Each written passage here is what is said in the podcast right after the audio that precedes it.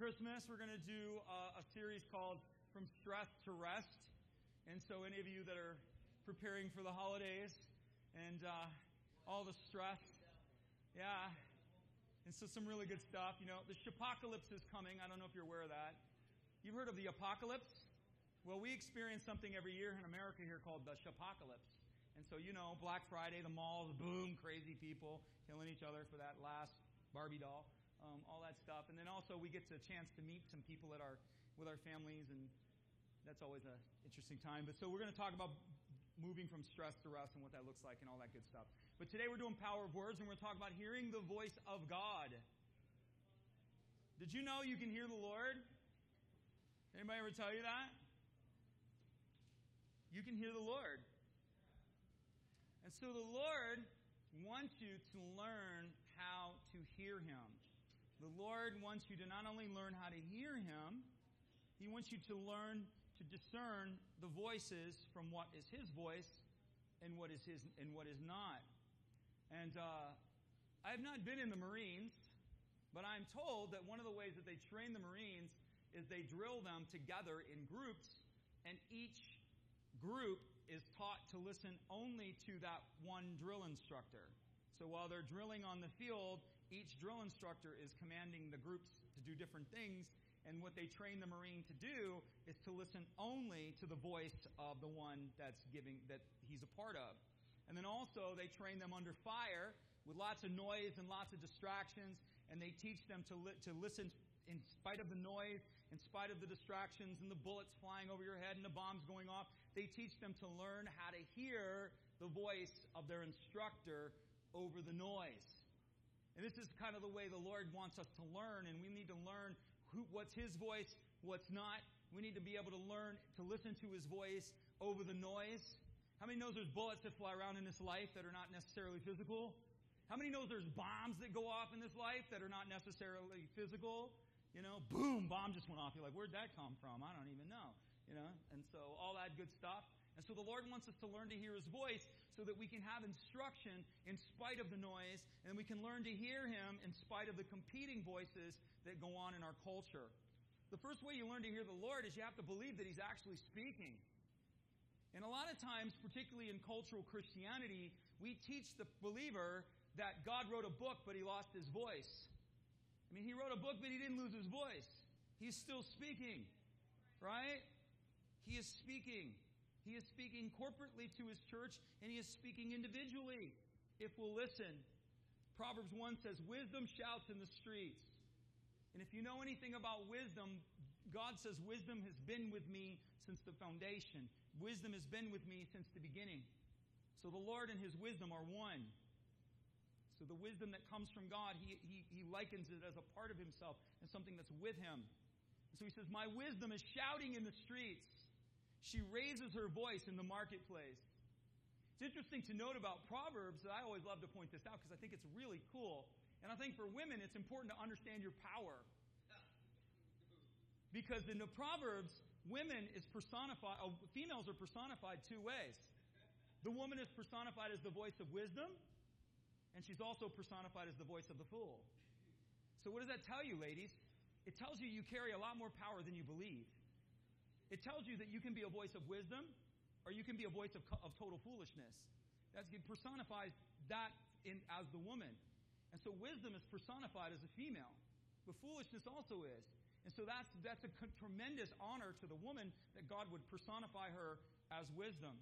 And so she calls out at the head of the streets where large crowds gather. And at the entrance, hold on, I just got to do this. I just got to do this, everybody. I really have to do this. Dave, I know I did it to you before, but I just got to do it to you again.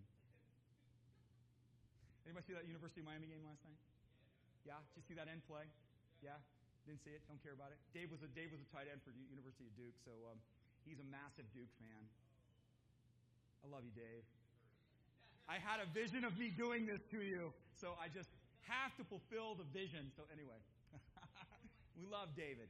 We love Dave. So anyway, glad you're here. So how long will you naive ones? How long will you love being simple-minded? How long will you be undiscerning? So when we read this, what we understand here is that God doesn't want His people to be simple-minded. The second thing you see here is He doesn't want His people to be undiscerning.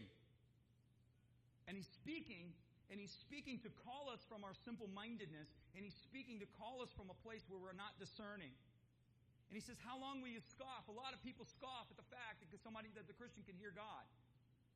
You ever been around that? What are you trying to say? God speaks to you? I'm like, yeah, God speaks to me. You hear from the Lord? Yeah, I hear from the Lord. People scoff. And God actually answers that. He said, how long will you scoff? He's speaking to even the scoffer. How long will you scoff at the fact that I'm willing to speak?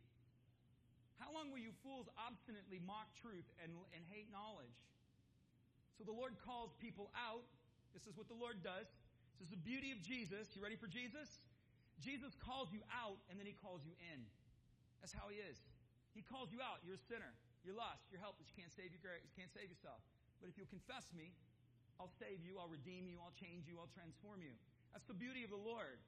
If he calls you out, he's calling you in. So when he calls you out of something, it's because he wants to call you back into something. And so here we see it calling out the scoffer, calling out the mocker, calling out the fool, and then saying, come back. So come out of that and come into this.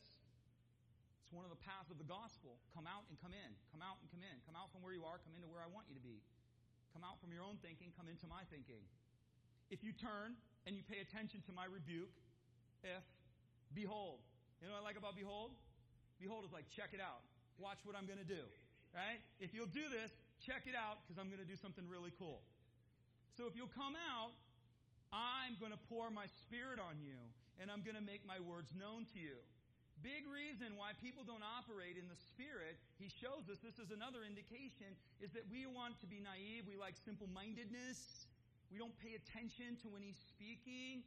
Or we want to scoff at the things of God, or we want to mock of the things of God. And so the Lord does not give us, if we do not have honor for what it is he's offering, he doesn't give it to you. He gives salvation to everyone. But there's levels and layers, there's destinies, there's purposes, there's power in this kingdom.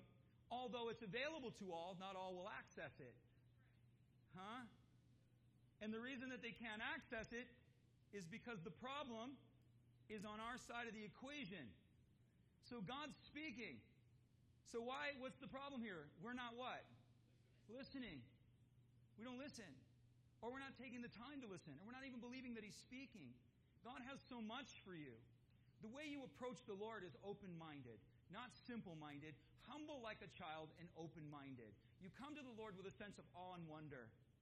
Those are the people that benefit the greatest from what Jesus wants to do in your life. He not only wants to save you, he wants to transform you. He not only wants to save you, he wants to elevate you in every way. He wants to raise your life to a place that you never imagined it could go and do great and mighty things through you that you never imagined you would see. That's who he is. He's always for your good. And so here's John 10. He says, the sheep that are my own hear my voice. Doesn't say they can hear my voice. He says they will. Every Christian has the ability to hear the voice of the Lord. And Jesus is saying clearly right here, he's still speaking. He has not come up with a voice. He doesn't have a case of laryngitis. Right? He's not hiding in a mountain somewhere, waiting for the kingdom to come. He's still active in the lives of his people. And he's still speaking. He said, they hear my voice, I know them. So here again, we see the key. Here's another key right here. How do we hear the voice of the Lord? He knows you. What does that indicate? Intimacy. Into me you see. That's what it is. Into him we see. Into me you see. He is intimate with you. He knows you. You hold nothing from him. You open it up, good, bad, and ugly, and go, here it is, Jesus. I hope you can take it. And he says, I can handle it, and I can handle way more than that. There's nothing I can't handle. There's nothing that's too dark for me. There's nothing that's too far gone for me. There's nothing that's too broken for me. Just let me see it. Let me be intimate with you. Let me see it. And then I will show you me. So we hear his voice through intimacy. We know them and they follow him. So how do we hear the Lord? Number one, you got to be born again. This is an amazing concept, okay? That Jesus, the first thing that he does when you give your life to him is he restores to you your ability to hear. That's the first thing he does. He could have done anything else. But what's the first thing he does? He, boom, born again in the Spirit. Now you're in the Spirit. Now his Spirit bears witness with your spirit. You can now have communion, common union with him. You're in common union. He can now talk to you. He doesn't renew your mind. You know what I mean? He doesn't transform your body. All those are promises. He will transform your body. You're going to be brand new. You're going to live forever. You're going to be eternal. Aren't you glad? That's good news. Okay? I don't know if you looked in the mirror lately. It's good news. You're not going to live. You're going to be beautiful. You're going to grow. You're going to be glorious. What's it look like? I don't know, but he said it's good. So it's got to be good. It's got to be. So what happens is that the Holy Spirit comes into you. This is the beginning point of learning to hear the voice of the Lord, is you've got to give your life to Him. You've got to surrender your heart, not your mind, just for your heart. His Spirit comes in. And so many of you don't know, but right here in this room right now, who's your favorite artist? Somebody throw me something out there. Don't be afraid. Who? You. Get out of here, man. Radio, music. Who's your favorite? CCR. CCR. All right, we got old school here. Who you got? Mark Anthony. Keeping the Latin alive, Mimi. Just keep it alive. All right, so whether you like country music, old rock, modern Bieber, whatever is going on, they're all in the room right now. They are in this room right now. Their music is here right now. All you got to do is go on your phone, go on the internet, tune into a radio station, and you will get the frequency that's in this place right now. It's the same thing with hearing the Lord. Justin Bieber, I don't know, what does that song say? I'm your boyfriend or something like that? Boyfriend? Help me out, girls, ladies. Nobody wants to admit it. Nobody wants to admit it. Come on, you were dancing in the room to that. Somebody was. I don't know. If I was your boyfriend, there it is. You could go to there and we could tune that song in right here in this room right now. It's available. It's right here. Just like the Spirit of God. His voice is available. He's speaking in the concourses of the street. His voice is out. What we have to do is we have to learn how to tune in to His frequency. We have to learn how to position ourselves to hear what it is that He is saying. Yeah, wow, thank you, man. Yeah. Mark said, wow, that's a good thing. What? My friend. He's my friend. I pay him. That's why. When I cue you, Mark, you just go, wow. That's what you do. All right, so why would He want to speak to us? This is the question. Why would He want to speak to us? People say, why would Jesus want to speak to me? Why would He even want to hear my prayers? Isn't He busy? Isn't He running the universe and stuff? Why would He care about me? Because you are the object of His love. And you are the object of His affection. Next slide. His desire is to express Himself to you and through you. This is beautiful. You have to understand how much He loves you. You say, why would He love me? Because He does. Because He does. There is nothing about you that makes Him love you. He loves you. You're His creation. And when you come into that relationship of love, you become who you're supposed to be. The Bible says, for the joy that was set before Him, He endured the cross, despising the shame. Who's the joy? You're the joy. What was the joy that made Him go to the cross? What was the joy that made Him despise the shame? You. Just like you are. Warts and all. Right? It's what He does because He saw the joy of having a relationship with you. He saw not only the joy, because we've got to take it past individuality. He saw the joy of not just having a relationship with you, but having a relationship with you through His church. Insanely important that we as Christians in our modern era place a high value on the church. You cannot diminish the church, ladies and gentlemen. You cannot. You are called to be a part of a community. You say there's lots of bad churches. Yeah, but there's lots of good ones. So find one and commit and connect to it. We have to understand that His will for us is not just individual, it's corporate. This matters to Him. This brings Him tremendous amount of joy when His sons and daughters gather. How good and pleasant it is when we dwell together in unity. The Bible says oil flows when that happens. Amazing concept. He wants to speak. Isn't He busy? Not at all. Not at all. His desire is to give it to you, is to bless you and to love you. Here's the question. Are you willing to listen? Hebrews 3:7. Therefore, just as the Spirit says, the Spirit's speaking, just as He says, today if you will hear my voice, do not harden your heart as your fathers did in the rebellion of Meribah. That's a story from the book of Numbers and the book of Exodus. On the day of testing in the wilderness. What's this telling us? Today, what does that mean? His voice is present. His voice is right now. His voice isn't yesterday. His voice isn't tomorrow. It's right now. Today. Today. Present. We sing that song, The Great I Am. The whole root of that was when God told Moses who He was. He said, who am I going to say sent me? And He said, you're going to say, I am sent you. Well, what does that mean? That doesn't mean anything to us. But if you look at what happened in the Hebrew, God put a verb tense into His word. He changed His name. We can't read it in the English because we don't read Hebrew. And Hebrew is all about verb tense. which way the verb is leaning. And so God had changed the verb tense of his name when he told Moses his name. He said, Abraham, Isaac, and Jacob, the God of your future, but right now. He used the word Hayah. He put the word Hayah into his name in that moment. And he said, Moses, I'm not the God of yesterday. I'm not the God of tomorrow. All those things are true, but what you're failing to understand, it is right now. I am your God right now. My kingdom is right. Yeah, come on. Come on. My kingdom is right now. Right now. And it's the same thing we talked about the stone with Lazarus last week, where God rose, or Jesus rose Lazarus from the dead. And he's talking to Martha. He said, Martha, your brother's going to rise. And she's like, I know, Lord, on the last day. Same thing, projecting his will and his power into the future. He said, Martha, you don't get it. I am the resurrection and the life. I am right now. That power is now. Now. Yeah, we need it tomorrow. Yeah, I need his power in my past. Yeah, I need his power in my future. But God help me, I need his power now. Right now. Next week doesn't help me when everything's blowing up around me today. You know what I mean? Anybody here? You got me? See what I'm saying? But he's there. So today, his voice is present. Then the issue here is if. If. What does that mean? We have to be willing to listen to him. We have to be willing and patient enough to begin to learn to listen to him. He said, if you won't harden your heart, this is, again, a big key. This is, again, we got to kind of confront some of our habits as cultural Christians at times. People say, Christians will say, this is what we do. We go, well, hey, can you help me figure out what the will of the Lord is? And I have a habit, and I even practice this with myself, so I'm not just practicing us on other people. I practice with myself, I'll use myself just to make it easy on everybody. I'll ask myself, do I want to know the will of the Lord because I'm willing to obey it? Or do I want to know the will of the Lord so that I can make up my mind whether I'm going to obey it or not? Because that's really what we do, if we're honest. What's God's will? Well, if he tells you his will, are you willing? Whatever it may be. Or are you just going to go, well, that's a pretty good plan, Jesus, but I think I've got another one. That doesn't really line up with what I was thinking, you know. That's what it means to harden your heart. He spoke to you. You harden your heart against what he said.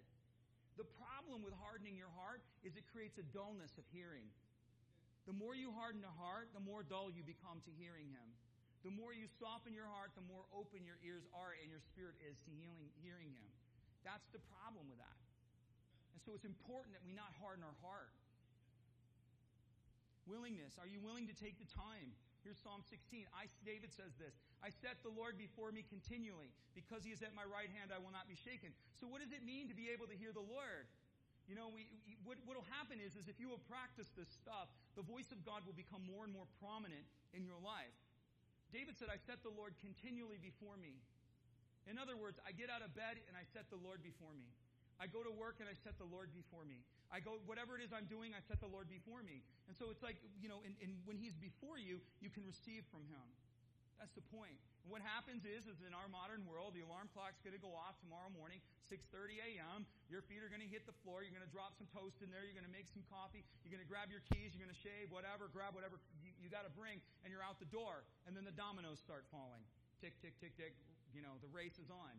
Now we got to get to work. Now we got to get our projects. Now it's all this. Now it's make it to lunch. Now it's make it to the end of the day. Now it's get home. Now it's pick up the groceries. Now it's go home. Let's do some laundry. Okay, I'm finally tired. Let me put my feet up and go to sleep. That's pretty much it, right? That's our modern world. Well, what would happen if you put the Lord before you before your feet hit the floor? Jesus, just be with me today. I open myself to you. I told first service about a guy I know, and he prays. And this was an amazing prayer. And I try to pray it as much as I can. In fact, I'm going to pray it while I say it. That's a rhyme. Somebody got to write that in a song. I'm going to pray it while I say it. But he says, Lord, I know you're doing amazing things in the world today. I ask you to allow me to be a part of them. Can you imagine what would happen if you honestly prayed that every morning? Can you imagine how life would begin to transit? Lord, I know you're doing amazing things in the world today. I'm asking you to allow me to be a part of them. And that's your simple prayer and centering of your heart before you leave. What would happen? What would happen? How would things shift? Now you're opening yourself and you're giving the Spirit permission to talk to you. What would happen? We set the Lord before us, and he's at my right hand. We will not be shaken. I'm not going to be moved. So we have to be willing to set the Lord before us. Oftentimes we set the project before us. Oftentimes we put the agenda before us. Oftentimes whatever it is. We set something else before us, but we haven't set the Lord before us. It's a continual. This is what it means to pray without ceasing. You're just aware of the Lord. It's walking around in an environment where your radar is up and you're listening and hearing. And you know why? Because prayer is twice as much listening as it is hearing or speaking. You say, how do you know that? Because Jesus gave me 2 ears and 1 mouth. And so he's trying to tell me, Kevin, I want you to listen to me twice as much as you talk to me. And if you'll listen to me, you'll probably won't have to say the things and talk to me about the things that you're thinking because you're listening to me. So he wants us to listen. He wants us to center in that place and to be listeners as well. So how does he speak? Next slide. So you got to believe that he's speaking. You have to want to hear him. And then we have to understand how he speaks. He speaks through his word. He speaks through his word. Holy Spirit has a language.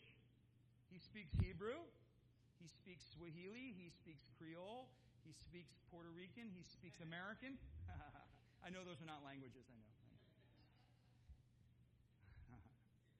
He speaks Cuban. There you go. And Cubans all know that their language is not just Spanish. It's particularly Cuban. It's Cuban Spanish. So they're proud of that. So, and all the Cubans said, yeah. So he speaks through his words. So the Holy Spirit has a language, and his language is his scripture. So what happens is as we begin to learn scripture, let's just say it. I do not have to understand the Bible in order to read it. There is nowhere where he tells you to understand it. You will grow in understanding. If you read Proverbs, it says add to understand. It's telling you that understanding is added to you. To knowledge, add understanding. So while you're reading the Bible, you may be getting knowledge of the Bible, but now you have to have understanding added to it. But the Holy Spirit has his word, and he speaks through his word. Why is the word important? Because it's his language. And when it's through the word that we learn to discern what his word is and what his word isn't. We learn the paths and the trajectories that God is pushing us towards and whether they're in alignment with himself or not.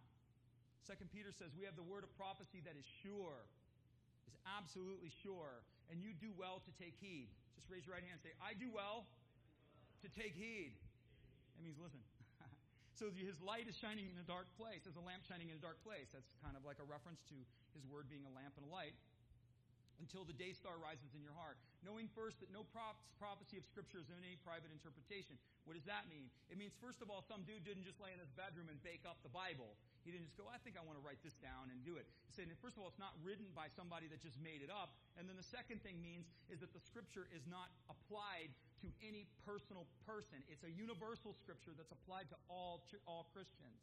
So the Bible is applicable to us as a universal and a universal concept. It doesn't mean, well, that verse is for you, that verse isn't really for me. You know, love the Lord your God with all your heart, soul, mind, and strength. Well, I think that's your verse. That's not really my verse. That's kind of the attitude. You know what I'm talking about?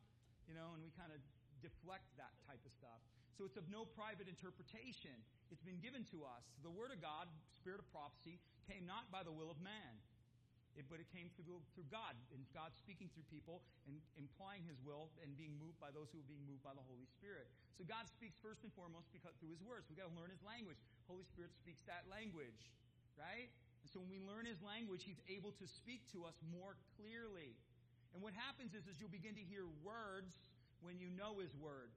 You'll be hear impressions and directions when you don't. And God elevates you from just an idea of impression and leading to a level of being able to speak directly to you when you know how he speaks and you understand his word. Just a thought. So read his Bible. You don't have to necessarily understand it. You will grow in your understanding. Second way he speaks is through his Spirit. He speaks through his Spirit. It says, all who have ears to hear. So here again, we have to have a willingness. If you have ears to hear and you want to hear, then listen to what the Spirit is saying to the churches. So the Holy Spirit is speaking. He's speaking to the church individually, and he's speaking to the church corporately and collectively. We have to have ears to hear. So I asked this in first service. There's no wrong. If you have any doubt about what I'm asking you, just always say Jesus, and in Elevate, that is always the right answer. So whatever question I may ask you, if you say Jesus, that no matter what I'm asking you, that is the right answer, unless I'm saying something bad. So what did Solomon ask for? Anybody know what Solomon asked for? Wisdom. Specifically, a hearing ear. That's what it means. A wise and discerning ear. Why was he asking? He asked for a wise and discerning ear that he could hear the voice of God and be able to understand his voice from all of the other voices that he was hearing. Second thing he asked for, he didn't just ask for a hearing ear. It is interpreted wisdom, but if you root it out, it means I want to be able to hear what you're saying. That's what it's rooted in. The second thing he asked for is that he wouldn't be self-serving with it. He said, Lord, give me a hearing ear that I would serve your people. Is that not amazing? You want to open heavens? There you have it. Ask for God to speak to you, not for your own gain, not for your own purposes. Ask God, Lord, speak to me that I might serve you better. Speak to me that I might impart who you are to the world around me, that I might serve the people. Lord, speak to me that I could serve my workplace better in your name, that I could serve my marriage better in your name, that I could serve my community better in your name. Speak to me. Heaven will open because you're right down the lane. And God said to Solomon, because you have not asked for yourself, you did not ask me for gold, nor did you ask me for long life. You know what he said? Super bonus time, Solomon. You get that too. You asked for wisdom not for yourself, but to serve the people and to bring me glory. You asked for wisdom not for yourself, that other people might be able to benefit from what it is I've given you. And right down the lane, and he gave it to him. So the Holy Spirit speaks to us, and he will speak to us with a hearing ear, and he speaks to us in words of knowledge. Have you ever had a word of knowledge? I guarantee you, Christians have words of knowledge. They don't even know it's a word of knowledge. You just know something, and you shouldn't have known it. And I don't know why I know this, but I just know it. I don't know why I know. I think the Dolphins are going to win. No, I'm just kidding. That would be a real word of knowledge. But you have a word of knowledge. You know something, and you don't know why you know it. You know it. There's words of knowledge. There's words of wisdom. Okay? I tell my story. I'll just share with you just so you can identify with something. It's like words of knowledge. I needed to increase and to grow in the business that I was in at the time. And the only way for me to increase and grow into this realm that I was young in was to get knowledge. I didn't have knowledge. My knowledge was limited. So, being the naive and hungry, and somebody just said, just do it kind of Christian that I was like, okay, Lord, knowledge comes from you. Give me the knowledge and the insight into this world that I might succeed. And he gave me knowledge and insight into a world that I knew nothing about. And within a very short amount of time, within the year, people come to me like, how do you know this? You're like 20-something years old, dude. How do you know this? I'm twice your age. I've been doing this way longer than you, and you know what I know, and you're half my age. Well, that didn't come from me, because I believed heaven would give me the knowledge. I believed the Spirit of God would give me the knowledge. What would happen if doctors began to ask God for the knowledge? What would happen if artists and musicians and people of all fields would begin to ask God for the knowledge? Not for selfish fame, but that the glory would be known in the land. That I would hear, that people would benefit and know you. What would happen? You don't think God's got a solution? Of course he's got a solution. Who is privy to this knowledge? You and you alone. Only the believer has access into that gateway. The unbeliever cannot access the knowledge of heaven. You can. You have the mind of Christ. Ask him. Lord, give me knowledge. Give me insight into what it is that you're doing here. Show me how to do this. Show me the way to go forward. And ask him for knowledge, words of knowledge, clear ways. It's words of wisdom. You ever talk to your friend? They come to you for advice, and you don't really know what to tell them, right? They come to you and like, oh, give me some advice here, and you're kind of like acting like you know, but you really don't know. Oh yeah, hey, yeah, okay. And all of a sudden you're there, and you're kind of thinking about it, and maybe Jesus enters the picture somehow, and all of a sudden you got wisdom, and you're like, wow. And you start counseling these people. You're like, where in the world is this coming from? Yeah? It's called a word of wisdom. Anybody know what I'm talking about? Wisdom just comes out of you, and you're like, wow. Why can't I tell myself that? So you got a pen? Did you record that? Could you remind me what I just told you? It's a word of wisdom. What's a word of wisdom? We have to understand that it comes from the Holy Spirit, and the access and the power and the presence of that comes from the anointing.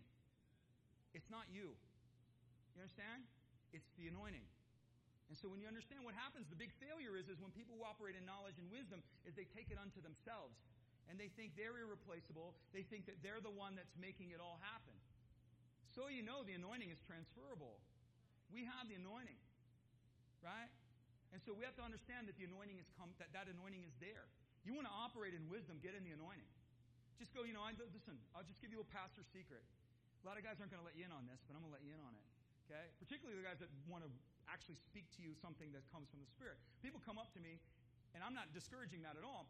They come up to me and they tell me things, and I have no answer for what it is they're asking me.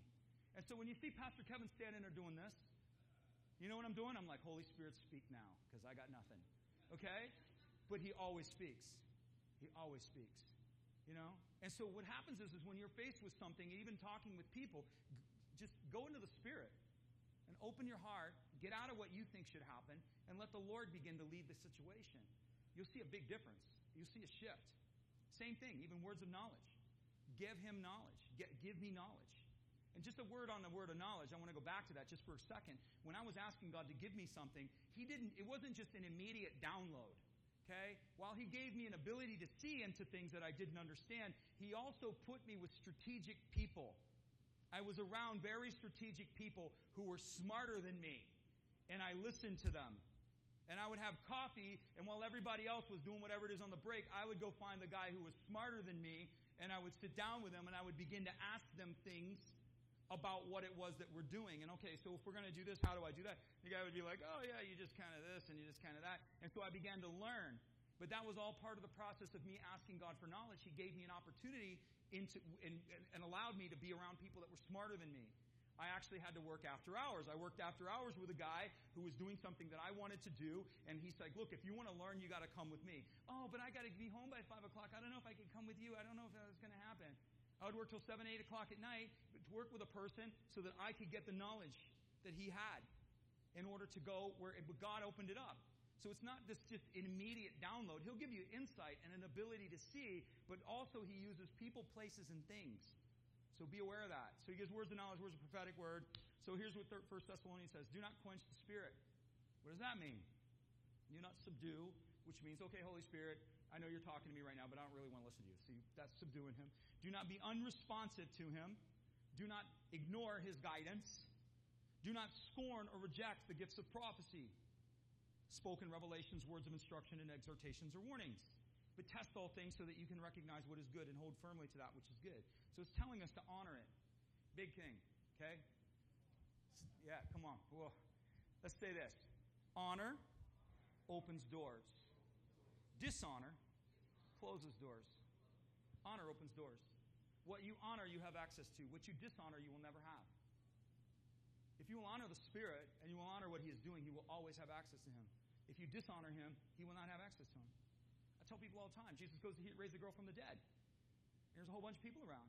And they laughed him to scorn. Are you kidding me? You're going to raise her from the dead? You say she's sleeping? Come on. She's not sleeping. What did Jesus do? He put them all out of the room. You guys all just stand right over here. Okay, the three of you that believe I can actually do this, you come in the room with me. And they were forever shut out of the miracles. And they were forever shut out. If you do not honor the things that God says you can have, you will never, ever access them. Ever. He does not cast pearls before swine. He just doesn't.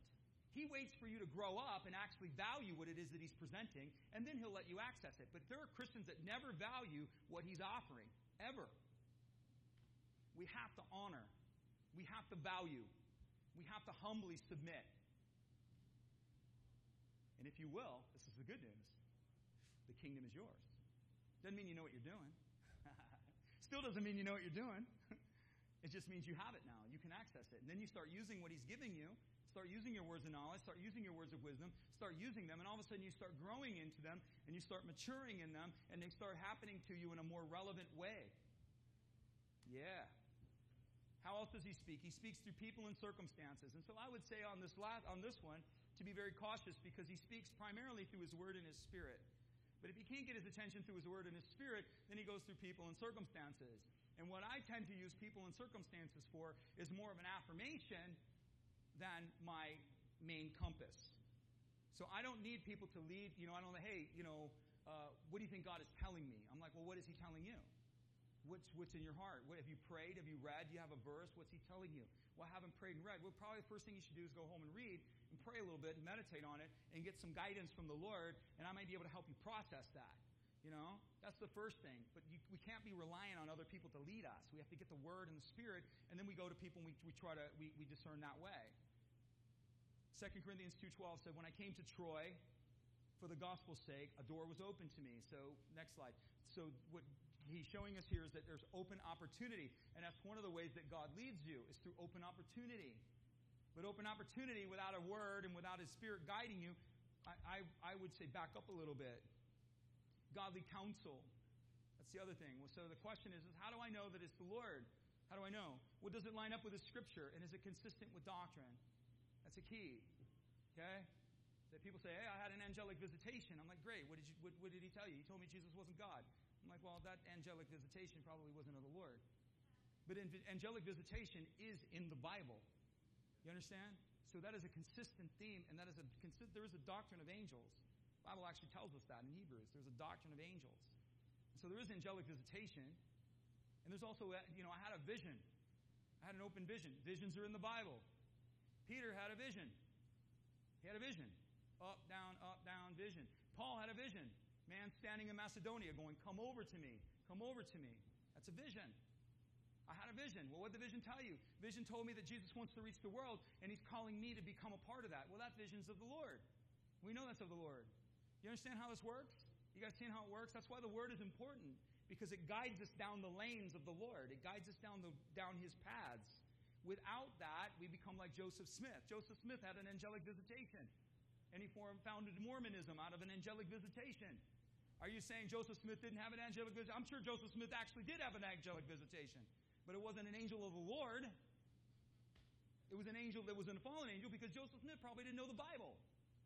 And so the angel comes and says, hey, I got some. Muhammad did the same thing. He had an angelic visitation.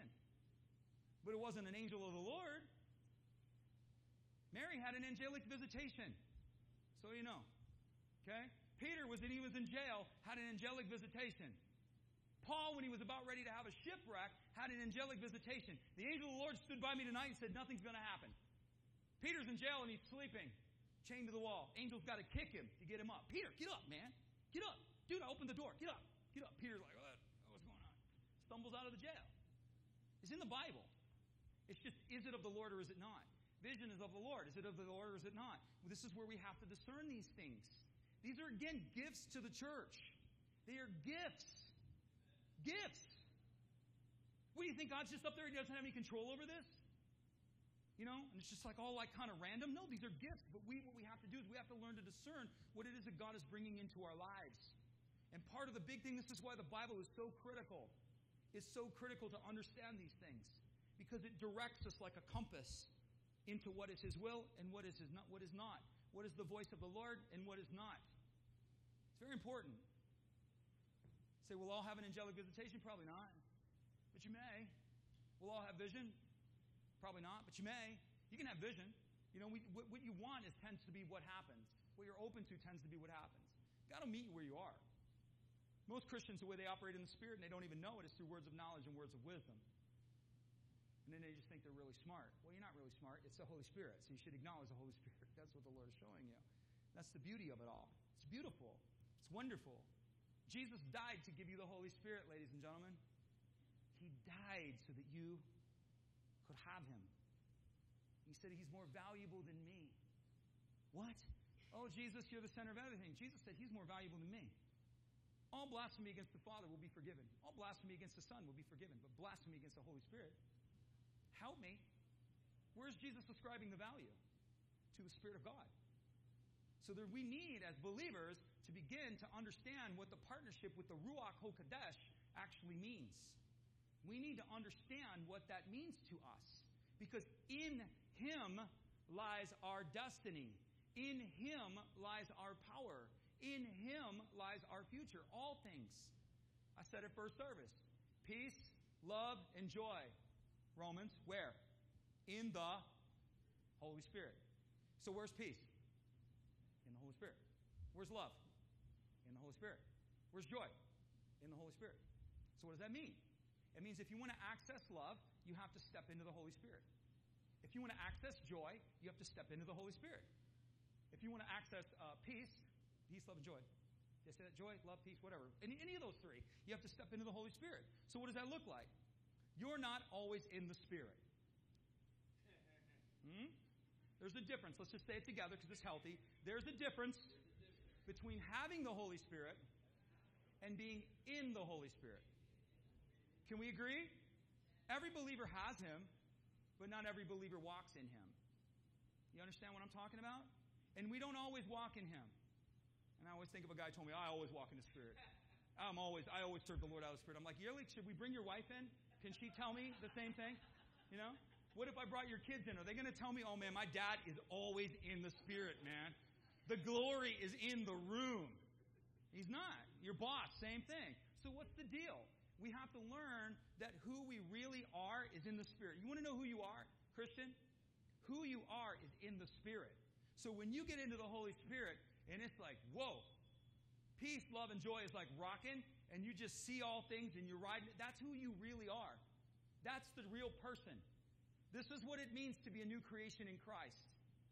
We quote these things as if it's poetry.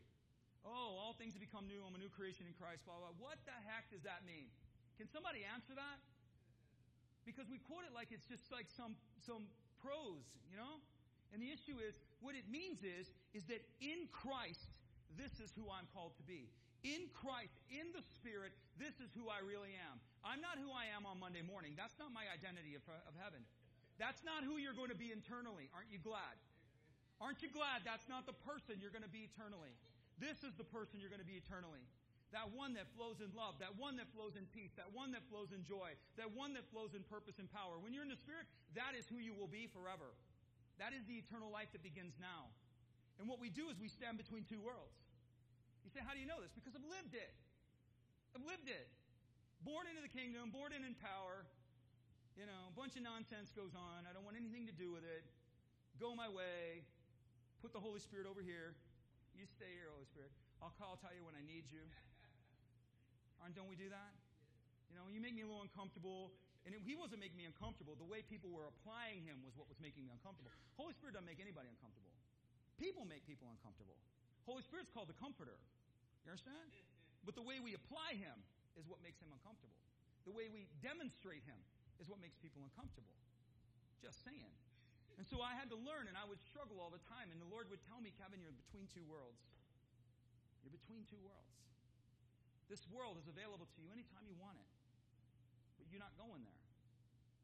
And so I had to learn what that meant and what it means. It looks like getting myself in the Spirit. And the same goes for you. Be who you really are. Live as who you really are. That's how heaven sees you. Don't you like yourself when you're in the Spirit? Anybody know what I'm talking about? When you're in the Spirit, don't you like you? You're like, wow, I am flipping amazing. I am loved by God. I love everybody. I'm 10 foot tall and bulletproof and nobody can hurt me. I'm amazing. I think I can do anything. You know what? I think I can run through that wall right there. I think I can. Because you're in the Spirit. All things are possible. There again, in the Spirit. That's why Paul says in Romans, I drag around a body of death. The things that I want to do, I don't do. The things I don't want to do, I do. What's he talking about? He's talking about being out of the Spirit and in the Spirit. And he goes, who's going to deliver me from this person I don't like being? How do I stop living as the person I don't like? And he says, I thank God through Jesus Christ, because it's in Christ, in the Spirit, that you are the person that you don't like. You become away from the person that you don't like. Do you like yourself when you're not in the Spirit? Sometimes I do. Sometimes I don't. I don't like it, though, because I get annoyed at the parking lot. I don't like that. I don't like that about me. I don't know about you. I don't like that. I get annoyed at things. And then I get annoyed at things, and then I get annoyed at myself. That's me outside the Spirit. In the Spirit, I'm like, oh, yeah, you can have that parking space. Absolutely. Go right ahead. Absolutely. I know I'm late. I know I'm late. I know my wife is going to kill me if I'm not home in a half an hour with the eggs. That's okay. You can have that parking spot. That's the Spirit. Out of the Spirit, you're like, wait a second, lady. I was here first. Get out of my way. Come on. You may not be your story, but your story's somewhere in there. That may not be who you are, but you're there somewhere in there. Come on. Thank you. Thank you. So how do you know it's the Lord? Does it line up with Scripture? Is it consistent? Does it glorify Jesus and make me more like Him? Is what the Lord is saying to me? Is it calling me unto myself, unto my true identity? Is it calling me more like Christ? Would elders or wise people that know the Bible and stuff, would they confirm it? If you brought it to them and said, look, this is what I believe the Lord is showing me, would they confirm that? And here's another one. Is it consistent with your calling? Which begs the question, do you know your calling? Do you know your calling? And people go, I don't know my calling, Kevin. Let me give you one to start with, son and daughter. Can we start there? Let's start with son and daughter. You're called to be a son and a daughter. Let's start with the question, what does it mean for me to be a son and daughter? In his house, with brothers and sisters. Okay, let's just make it even clearer. In his house, with brothers and sisters. What does that mean? What is my calling? My calling is to be a son and a daughter before my Father. My calling is to be a son and a daughter and to become more like Christ. I know I'm long, but you're getting some bonus material here this morning. I hope it's benefiting you. So, and I'm not boring you. But does it bring honor? Is what the Lord is telling me to do, is it honoring? Is it honoring first and foremost to Him? Is it honoring first and foremost to the people around me? And is it honoring to myself? Is it honoring? We're a life-giving culture. That's who we are. We give life. It should be the most encouraging place in all the world. It should be the church. Most encouraging place in all the world should be when believers get together. It should be life. It should be joy. It should be like, wow, you can do it. Encouragement. All that stuff should happen. And number 6, this is how you hear if it's the Lord. Is there peace? Do I have peace? Is there peace in my soul? Is there peace in my heart? Not my mind. Is there peace in my spirit? Is what the Lord is telling me going to disrupt in a harmful way? Or what the Lord is telling me to do going to bring health and life? If God is telling you to do something that's disruptive and breaking, it's not the Lord. It's you. Or it's somebody else. But I can assure you it's not Jesus. Jesus unifies. And even when he disrupts, he does it in a healthy way. He shifts in a healthy way. It's just how he is. And it's how we're supposed to be. So we're supposed to be honoring. We're supposed to be life calling. We're supposed to, all of these things. Is it consistent with my calling? Does this make sense to you guys? You guys understanding this at all? Okay. And then so here's just the summary. So how do we hear the Lord? I'd say, first of all, I would put one above this. I would say be willing. You got to be willing. You got to want to hear him. You got to want to hear him. Number 2, you got to read your Bible.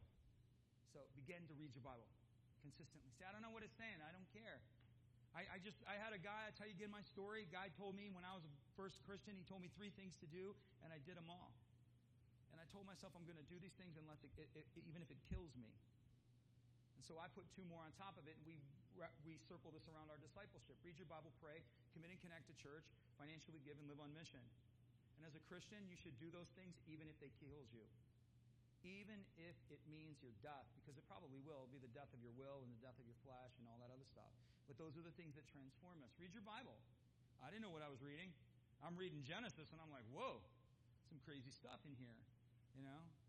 And I'm reading Exodus, and I'm like, whoa, this is even crazier. Then I'm reading Numbers, and I'm like, I don't even have any idea what this is all about. And I start reading all this stuff. But God will show you in time, but just get it in you. Get that voice in you. Get into his presence, learning how to get into his presence, Christian. You have to learn how to get into his presence. And if you don't know how to get into his presence, it's okay. Because you can go home and you can practice. And you can close the bedroom door and you can practice worshiping. If you've never lifted your hands in church, here's a good way to do it. Just put some worship music on, you know, and go in your room, lock the door, and practice raising your hands. You can do that. You can do the low. You can do the mid. You can kind of do this, and then you can do this. You know, you can learn. Practice. Practice getting into his presence. Practice. Practice. You don't need to have to do it in an audience. You can practice. Somebody said what we cry out for in private is what we receive in public. And so we cry out for his presence in private, and we start to learn what it means to center and hear his voice. Sit down with a paper and hear some of the things that God's telling you. You know, just try to, you know, experiment. Experiment. No one's expecting you to understand it right out of the gate. You have to practice. You have to try. And then listen to godly counsel. This is how we hear the Lord. You know, hey, God's given me a job and I'm really excited. Oh, yeah? Who are you working for? The mob. I don't think that's the Lord. You know, so God's not going to have you work for the mafia. You know what I'm saying? So just because you think it's God and you're not sure, you should actually bring it forward and ask somebody to speak about it. So Jesus speaks by and through his spirit and in his spirit. All right. So if you're here this morning, that's it. That's all I got right there. Boom, boom. All right. So these are your takeaways. I'm going to give you some homework. Read your Bible this week. Read your Bible. You never read your Bible, read John. You read John, read Psalms. You read Psalms, read Proverbs. You read Psalms and Proverbs, read Matthew. Read Mark, read Luke, read Acts. Keep going. Read it. And then secondly, I want some of you to practice getting into his presence. you to practice. Okay, Lord, you want me to be a worshiper in truth? I'm just going to put on some worship music. You close the door. I'm just going to go for this. Here we go. You know, whatever does it for you, but practice getting there. It's from His presence we live. Listen to godly counsel. That's not your homework, but your homework is read your Bible and practice getting in His presence. If you're here today and you've never given your life to Christ, we want to give you an opportunity to come into this thing. We want to give you an opportunity to come into this relationship and come into this family. You say, how do I do that, Kevin? You simply open your heart and ask Jesus to come. I say, I don't know how. Well, we're going to lead you. I'm going to lead you, and the church is going to pray with you. You're going to have an opportunity to receive Jesus this morning by praying with us and just simply opening up your heart. So we're going to pray this prayer of invitation.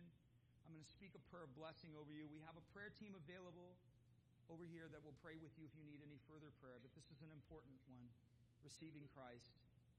And so if that's you here this morning, just open up your heart and receive and ask Jesus to come, and He will do it. And so just pray with us. Dear Jesus, I believe that You are the Savior, and I need a Savior. I may not understand this, but I choose to believe it. And so I open my heart to You, Jesus, and I ask You to come inside.